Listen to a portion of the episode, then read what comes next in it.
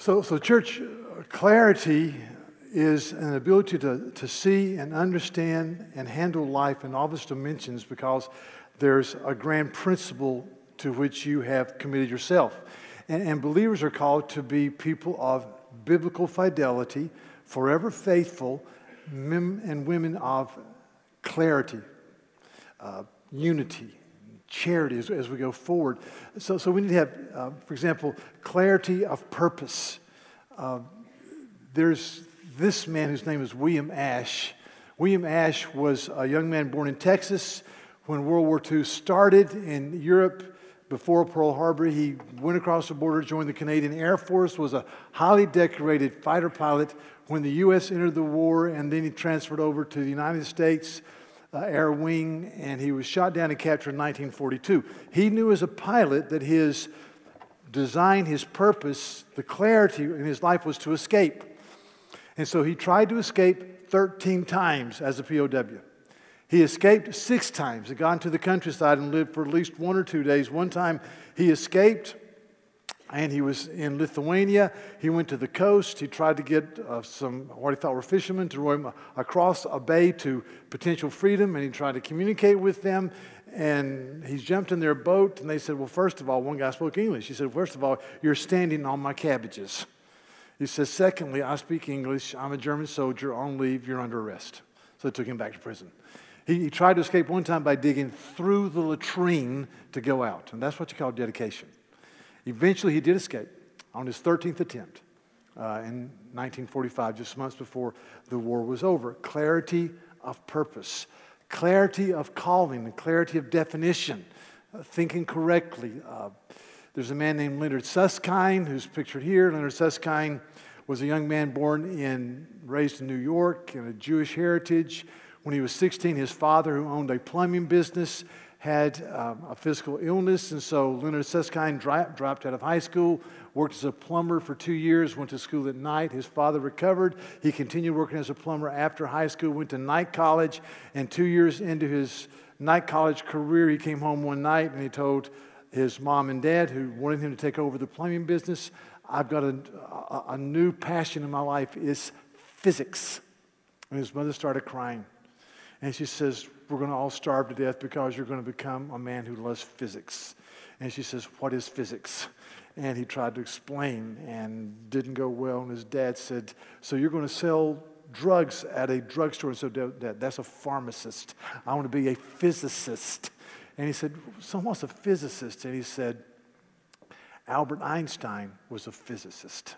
And the husband said to his wife, Quit crying. Our son is going to be the next Albert Einstein. And, uh, you know, some people say he was. He teaches now at Stanford. He's won international acclaim as a physicist. He's the man who developed what we call the string theory. Uh, I read about this two years ago, how important it was to in some circles. So I thought, I want to get a book and read about the string theory. I did. I sat down and read for 30 minutes and thought, I don't need to know about the string theory. So I've lived this long without understanding the string theory, but it's really, really important. That's all I know. But, but he had a definition or a clarity of definition and calling or passion. Now, hear me. We're going to study Romans as we think about these issues. And my, my thesis is that if we have a clarity of understanding who we are in Christ and what Christ has done for us, it will lead to a life of spiritual worship and a life that is marked by glorious mercy as we seek to use our giftedness to impact our culture. Paul, starts out Romans 12, 1, a well known verse. Most of you have read, thought, memorized, pondered this verse. He says, he says I appeal to you, brothers, or I beseech you. Now, the word for beseech means I, I passionately call to you with authority. I, I appeal to you, brothers, by the mercies of God, to present your bodies as a living sacrifice, holy and pleasing to God, which is your spiritual worship. So I, I, beseech you, I appeal to you, brothers, a term of endearment. I appeal to you, brothers, by the mercies of God. Now, the mercies of God, church, refers to what Paul said in chapters 1 through 11 about the glories and the grandeur and the mercy of who God is for us in Christ by the power of the Holy Spirit. So I'm going to run through some verses in Romans 1 through 11 that under, which underscore the, the absolute glory and goodness of Christ and the wonder of the cross. So just listen to them. Romans 3, verse 21 But now the righteousness of God has been manifested apart from the law or apart from what we can do. the righteousness of God is through faith in Jesus Christ for all who believe, for there's no distinction. For all have sinned and come short of the glory of God and are justified or declared righteous in His grace as a gift through the redemption that is in Jesus Christ, the payment that Christ accomplished on the cross. So, so we are redeemed. Romans 5 1. Therefore, since we have been justified, declared righteous by faith, which is the gift of God, since we have been justified by faith, we have peace with God through our Lord Jesus Christ, through whom we also obtain access by faith into this grace in which we stand and we rejoice in the hope of the glory of God. So we have peace with God. Remember the mercies of God. We have a new kingdom.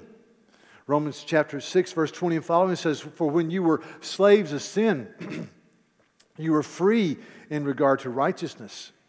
But what fruit were you getting at that time from the things of which you're now ashamed?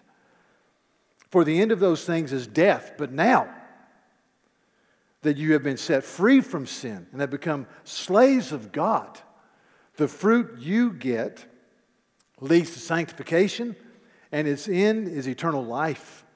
For the wages of sin is death, but the free gift of God is eternal life in Jesus. We have a new kingdom. Remember the mercies of God. There's no condemnation, no judgment. Chapter 8, verse 1 there's therefore no condemnation for those who are in Christ Jesus. We've been adopted. Romans 8 15. For you did not receive the spirit of slavery to fall back into that fear again, but, but you have received the spirit of adoption. And as sons, we now cry out, Abba, Father. The Spirit Himself bears witness with our spirit that we are children of God. And if children, then heirs, heirs of God and fellow heirs with Christ, provided we suffer with Him in order that we may be glorified with Him. And we're eternally loved. Romans 8. Those whom He foreknew, He also predestined to be conformed to the image of His Son, in order that He might be the firstborn among many brothers. And those whom He predestined, He called, and those He called, He justified, and those He justified, He glorified. We have eternal love through Jesus. Romans 8, we're conquerors. Verse 37 And all these things were more than conquerors through him who loved us. For I am convinced that neither death, nor life, nor angels, nor rulers, nor things present, nor things to come, nor any power can separate us from the love of God in Christ Jesus. We are called of God. Romans 9, verse 11. Though they were not yet born and had not had done nothing either good or bad in order that God's purpose of election might continue, not because of works, but because of him who calls. God calls the Son to Himself. So, so these, these, staggering promises, and then Paul closes this section, verse 11, with just this overwhelming doxological praise. He says, Oh, the depth of the riches and the wisdom of the knowledge of God. How unsearchable are His judgments and how inscrutable his ways. For who has known the mind of the Lord, or who has been his counselor, or who has given a gift to him that he might be repaid for? From him and through him, and to him are all things. To him be glory forever and ever and ever and ever. Amen. And so, so, so you, you, go through all these things. We're eternally loved. We're adopted. We're justified. We're, we're more than conquerors. We have a new kingdom. There's no condemnation. And you, you get to the end, you see this little diagram that all of these issues lead to a life of worship. I, I, I beseech you, I appeal, I plead with you, brothers, but by the tender mercies of God, to be involved in spiritual worship. Or as Isaac Watts says in a hymn he wrote in 1707, love amazing, so divine, demands my soul, my life, my all. See, all these things lead to worship. So I say, church, if we're to be the people God has called us to be, we must be people who are continuously in touch with the tender mercies of God. Because this is who we are. In Hebrews chapter 10, it talks about our standing in Christ, verse 19. Therefore, brothers, I, or since we have confidence to enter the holy place by the blood of Jesus, by a new and living way that is open to us through the curtain that is his flesh. Verse 23 Let us hold fast the confession of our hope without wavering. For he who promised is faithful. He is forever faithful. And, we're called to faithfully be his people. Now, he says this He says, I appeal to you by the tender mercies of God to present your bodies as a living sacrifice. So, so we've got to understand and know the tender mercies of God. Um, there's a difference between knowledge and understanding. Let me read this quote to you. There's a huge difference between knowledge and understanding. Knowledge is an accurate understanding of truth. Wisdom is understanding and living in light of how that truth applies to the situations and relationships of your daily life. Knowledge is an exercise of your brain. Wisdom is the commitment of your heart that leads to the transformation of your life. So, this quote is saying, I think this is right, that, that we can know things, but we've got to know the tender mercies of the Lord existentially in our experience. Because people that know the tender mercies of the cross are merciful people. Now, we'll be talking about this theme the next few weeks. But, but I think Paul is making this transition, and he gets to verse 9 of chapter 12. Let me just read these verses to you. And, and, and really, these verses are so countercultural and counterintuitive that when you read them, you go, You're kidding me. Listen to what he says starting in verse 9. Let love be genuine. Abhor what is evil. Cling to what is good. Love one another with brotherly affection. Outdo one another in showing honor. Do not be slothful in zeal, but be fervent in spirit, serving the Lord. Rejoice in hope, be patient in tribulation, be constant in prayer, contribute to the needs of the saints, and seek to show hospitality. Bless those who persecute you. Bless and do not curse them. Rejoice with those who rejoice, and weep with those who weep, and live in harmony with one another, and, and do not be haughty, but associate with the lowly. Never be conceited. Repay no one evil for evil, but give thought to what is honorable in the sight of all, if possible. As much as it depends upon you, live peaceably with all people. Beloved, never avenge yourselves, but leave it to the wrath of God. For it is written, Vengeance is mine, I will repay, says the Lord. So, to the contrary, if, your if your enemy is, is hungry, feed him. If he's thirsty, give him something to drink. That, Really? See, that happens only as the Holy Spirit continually applies the tender mercies of the living God in our lives. And as we think with biblical clarity and fidelity. Because you see, in informed, emotively laden minds worship spiritually. See, all theology is, is practical. Let me give you a few examples. Merciful people continuously extend mercy. I was with a man recently, uh, a man who's meant a great deal to me. I have a deep affection for him, has been marvelously used of the Lord, and he said to me, he said, pray, pray, for me this weekend. I'm going to a conference in a major city in America, named the city. So I have a son who's living there. son is in his late 20s. He doesn't speak to me. And his mom and I don't know why. He's just turned against us. And he doesn't answer our, the phones, he doesn't respond to text or email. Just pray that when I walk up to his apartment this Sunday and knock on the door, he will answer the door. And I thought, my kids answer the door when I knock. I cannot think of anything much more horrendous than that. How do you walk through that? You remember the mercies of God, and you remember that this God who is eternal and almighty will take the broken shreds of your life, the the tapestry of your days, and as you walk with Him, will in some way put it together in a way that in the end will bless His kingdom. I don't understand that, but, I, but the Bible teaches it. I'm walking with a man right now who lives in a different city, different, a city, uh, wonderful guys, been married 20 some years, has grown children. His wife has left him and for someone else.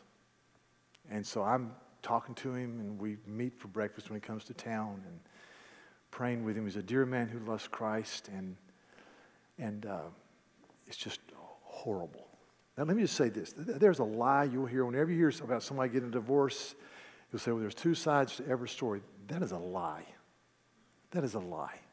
Now, I will acknowledge that, I, it, that if, when there's a breakup in a marriage, that because we're sinners in the middle of our brokenness and sanctification, that we all have issues. But, but you know, sometimes I've seen it 99% to 1%. You know, you got to acknowledge your issues, but it, it's just a lie to kind of say, well, you know, these things happen. It's just a lie. This guy has done everything in the world to make his marriage work, and he's suffering. What do you say to somebody like that? You, say, I, I, I, I appeal to you, brothers, according to the mercies of God, to offer your body as a living sacrifice. I don't, I don't understand how this is going to work out, but I do believe that God will take the brokenness of our lives, and as we commit it to Him, the great master surgeon will use us. So I'm just have been uh, with these guys, ISIS. Um, picked up the newspapers a couple months ago and saw where they were marching some men dressed in these overalls to to be executed. And then the next week, the 21 names of these men were, were released, and I read through the list. And let me just read some of these names. You, these names don't sound like names we know because they're Arabic. Yusuf Shura Hunan, Bishoy Astonafis Kamel, Mina Fayez Aziz, Esam Badir Samir. 21 names. And I sat there and I just said, God, God, why don't you protect your church? Why these dear men? These dear men who went to their death because they would not renounce Jesus. You know? I said, and then I remembered the Bible says in Revelation 12, they have overcome him, the devil, by, by the blood of the Lamb, by the word of their testimony, and they loved not their lives even unto death. I said, God, I don't understand it, but you will use the death of these dear people to build your kingdom. So, so you remember, church, you remember the, the absolute tender mercies of God. So you see, remembering, learning, getting them into our heart, clarity of thinking, unity of spirit, charity, serve, these things, these, these clarity, thinking leads to spiritual worship. And so we, we as a church have 10 core values. We go over these occasionally, but you know, they are passion for the person work of Christ, the authority of the Bible, the undergirding of prayer, and environment of grace. I remember ministry, evangelism, and missions, building relationships, developing a Christian mind, dependency upon the leadership of the Holy Spirit. See, every core value is undergirded, transformed, breathed life into by remembering the mercies of God for us in Jesus Christ. Empowered. So, so see, my, my, my call to me and to you is I plead with you, brothers and sisters, to live according to the tender mercies of God in Jesus Christ, applied to your heart by the Holy Spirit. And you do that in at least a spiritual worship. You do that, it leads to clarity of thinking. There's a book, I love this book. It's called Dangerous, um, or Dangerous Calling. It's a book written to pastors. but it's just so good. It's just by a guy named Paul David Tripp, and this is what he says. He says, I, I am more and more convinced that what gives ministry, we could just say life. What gives ministry is motivations and perseverance and humility and joy and tenderness and passion and grace is the devotional life of the one involved in ministry.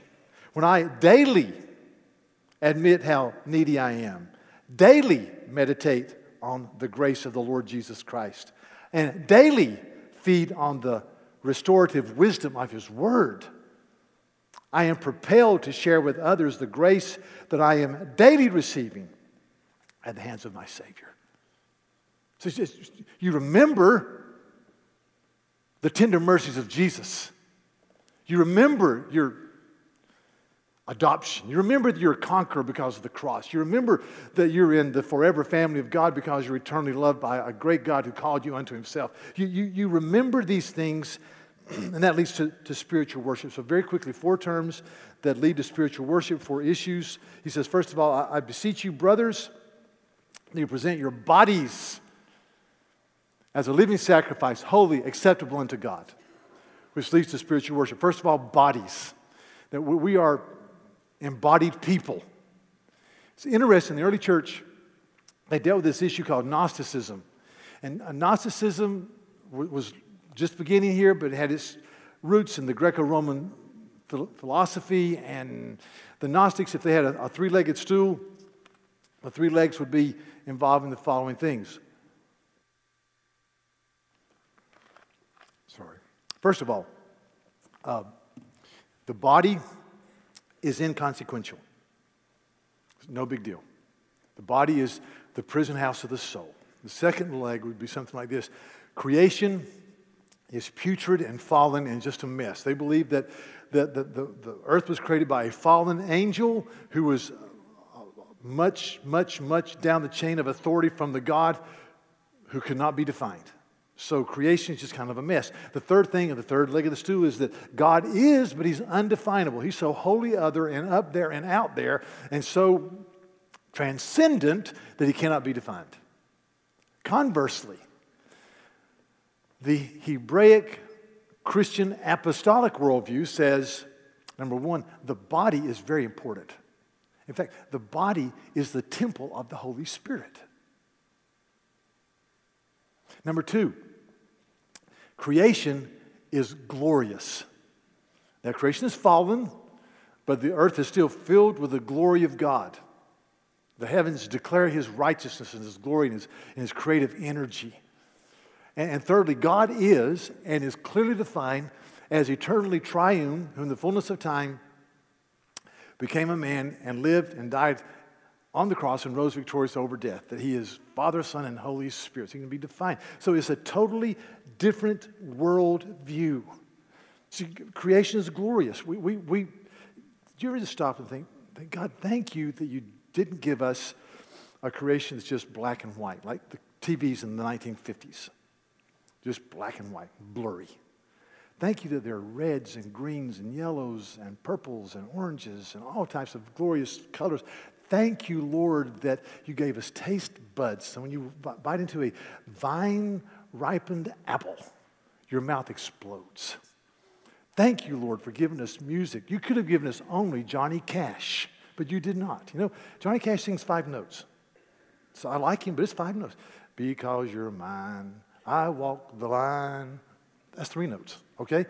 So, so so, but he gave us, no, he gave us arias. He gave us these instruments that, that have different timbre and tone and beauty, and they play with great beauty after years of practice. But they play with beauty. That, that you go out in this startlingly beautiful May day in Charleston, and you say, Thanks be to God for his goodness. So, so, so the body is important, that, that creation is glorious, and, and, and God is defined. So he says, present your bodies Present your bodies. Present all that you are unto the Lord. So, so therefore, therefore, we do not believe in throwaway sex. We believe that sexuality is very important because God made us bodily people. And so, again, Paul is giving a, a right jab to, to the people that are the, the Greco Roman proto Gnostics of his day. And this is what he says this is an R rated passage 1 Corinthians 6, verse 15. Do you not know that your bodies are members of Christ? Shall I then take the members of Christ and make them members of a prostitute? See, prostitute worship was, was rife in Corinth. Never, he says. Or do you not know that he who is joined to a prostitute becomes one body with her? For it is written, the two become one flesh. But he who is joined to the Lord becomes one spirit with him. Flee sexual immorality. So he's saying that when you have sexual intimacy with somebody, a prostitute, there is a, a sharing of the physical, but also there's a psychological bond that happens. And he says, God made sex for, the, for marriage in Hebrews 13, let the marriage bed be undefiled. So we don't believe in throwaway bodies, throwaway sex, throwaway living. We believe that, that life is filled with possibilities and joys. So, so you know, you, you have to walk down this, this, this, this balance. So on one side, you have people who say the body is nothing, do what you want to. And the other side, you have people who worship the body. A Christian has to walk down th- this road. And I just, we live in a culture that's just crazed about the physical. Unbelievable. I mean, it's just everywhere. It's just pours into everything you do. I was looking at a website the other day didn't read the article, but the headline said uh, about uh, she's. I've never seen her act. She's, a, I think, a soap opera actress, still smoldering at 68. and I went, really? I mean, still smoldering at 68. I mean, and I thought, how, how, how to, by, by, the way, that video, the guy in that video needs some makeup work. He looks pretty old to me, you know, but but but still smoldering at 68. And I thought, what a sorrow, what a sorrow to still define yourself in that way at the age of 68 or even 28 or 18. But what a tragedy. Sometimes you get on the other side of smoldering. And it happens about age 21, if you want to know. It just happens about age 21. And I thought about, you know, 1 Peter 3 that says, don't, to the women, it says, don't be defined by your coiffured hair or your jewelry or your fine clothing, but be defined by the inner person of the heart, a gentle and quiet spirit, which is of a precious sight in, in, before the Lord. And I thought of 1 Samuel 16 in the Old Testament, where uh, you know, Samuel is going to anoint the king of Israel. And David says, Go to the home of Jesse, and I'll show you who you're going, you're going to anoint to be the king. And so Samuel, the great prophet, goes in this home unexpectedly, and you know, Jesse is aghast, what's going on? And he says, Do you have boys? And he says, Yes, he says, bring them in. And so he brings in Eliab, the eldest, who was a good looking guy. And Samuel's impressed and he says, Man, this has got to be the one. And God rebukes Samuel. He says, Samuel, do not look at his outward appearance. Do not look at the height of his stature. For God sees not as man sees. Man looks at the outward appearance, but God looks at the heart, Samuel. And so he says to Jesse, Bring in the other boys. He brings in one through seven. And God says, He's not the one, He's not the one, He's not the one. And in Jewish home, the, the blessing goes from the eldest to the youngest. If you're the further you go down the totem pole, the less you get. And he had, he said, Do you have another boy? He says, Well, the, the youngest boy is out tending sheep. He's, he's the last guy, you know, he's, he's the last one. He says, Bring him in. And David walked in, and he was a young lad. And the Bible says in precious word, the Lord said to Samuel, Arise, anoint him. He is the one. So, so bodies. And he says this a living sacrifice. There's an old hymn that says, Take my life and let it be consecrated, Lord, to thee. Take my moments and my days, let them flow in ceaseless praise. Take my hands, take my voice, take my eyes, take everything. Lord, let me be a living sacrifice. If you're a Christ follower, you have the joy of saying, I'm a living sacrifice. I've been bought with a price. I'm to glorify God with my body. In 1 Corinthians 6, verses 19 and 20 says this Do you not know that your body is a temple of the Holy Spirit who is within you, whom you have from God? You are not your own. You were bought with a price. Therefore, glorify God with your body. Bodies, living sacrifice. Third, holy. The word holy means to be set apart. It means to be set apart for God's purposes. It means to be God's person. Now, some of us were raised in communities all where we had what we called holiness codes.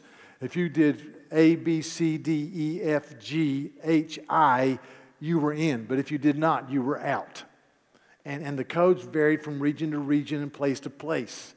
That's not holiness. And if you're raised in the upstate, it was J, K, L, M, N, O, P, Q, R, S, T, X, Y, Z. You, you had a bunch of things. So, so we, holiness has been set apart to the Lord, uh, but we think holiness in a negative way. For example, we say, this guy's got to be very holy. He's grumpy. Or this guy must be holy. Javert and Les Mis, who was consumed with justice and could not see the kindness of anyone else. Or we say maybe these people are holy. You know, students are bored. You know, but see, holiness is a freeing, glorious thing because we're operating the God the way God made us to function. And First Peter says, get rid of malice and guile and hypocrisy and envy and slander, and like newborn babes, long for the pure milk of the word. Since you've tasted the kindness of the Lord. See, I need to taste the kindness of the Lord, and I'll do, want to do more and more and more and, and, and experience His greatness and His glory. And later says, You're a chosen people, a royal priesthood, a holy nation. Have you tasted the kindness of the Lord, church? And then he says, When you do this and understand this, it is pleasing unto God, it's acceptable, it's, it's a, a, a joy to the heart of, the, of Abba Father. Bodies, living sacrifice, holy, it's acceptable unto God. And uh, just Don't stay where you are. Same with me. I told the worshiping community in the gym the last two hours, I read from Hebrews chapter 11 or 10. It says that, For by a single offering, verse 14, God has perfected for all time those who are being sanctified. Look at the tenses here. For by a single offering, the cross, he has perfected, done. Past tense, perfected. My position in Christ is fixed. For all time, those who are being sanctified, present tense, do not stay where you are. Living bodies, living sacrifice, holy, acceptable unto God. when you live that way, it leads to spiritual worship, which gives you clarity of thinking to go forward. Clarity of thinking. Are the tender mercies of God defining your life? Now, this past few days, we've been exposed to a situation in Nepal, a horrible earthquake. The death toll is 5,500 to 6,000, and it will go higher. And if you've, uh, many, some people here have been to Kathmandu, many of the buildings are just clay buildings, no, no codes. So it's, it's a horrific thing. So, what we want to do as a church we have boxes all over these buildings that have Nepal relief on them. And just, if you're a student, skip coffee this week a couple of times, give five or ten bucks. The, many of us can give more than that. And this, this is going to go straight to an organization with the International Mission Board that gives relief. Now, just let me say this. There are a lot of people that raise money for relief, and when you really get into it, a lot of the money you give goes to administrative oversight. It's, it's amazing if you ever did a study we as a church try to walk with people that give very little to administrative oversight. So 95% or more of what you give will go straight to Nepal. Straight to Nepal. So give uh, this week or as you leave, and we'll get that money out to, the, to these dear suffering people. Um, it's just a, a devastating thing. Like the scripture says, associate with the lowly, and God blesses that. Well, let's pray. Uh, Lord, thank you for the day that you've given us uh, to worship. And uh, we, we pray for the church worldwide. We, we think of uh, the church in Nepal. We thank you that we have heard in the last 20 years how the gospel has begun making huge impacts upon the peoples of Nepal. And we pray that the church there would extend a cup of cold water in the name of Christ. And that men and women and girls and boys would, would understand that people are doing this. We're doing this because we believe that in the fullness of time, God became a man and lived a perfect life and died on the cross and rose victorious. And while you were in, in, in the flesh here, you said, Inasmuch as you've done it to the least of these, you've done it to me. So, so we are compassionate, merciful, forgiving, grace extending, embracive people because we have tasted of the mercies of Christ. So let that message go out and uh, as we give. And we thank you for your goodness in Jesus' name. Amen.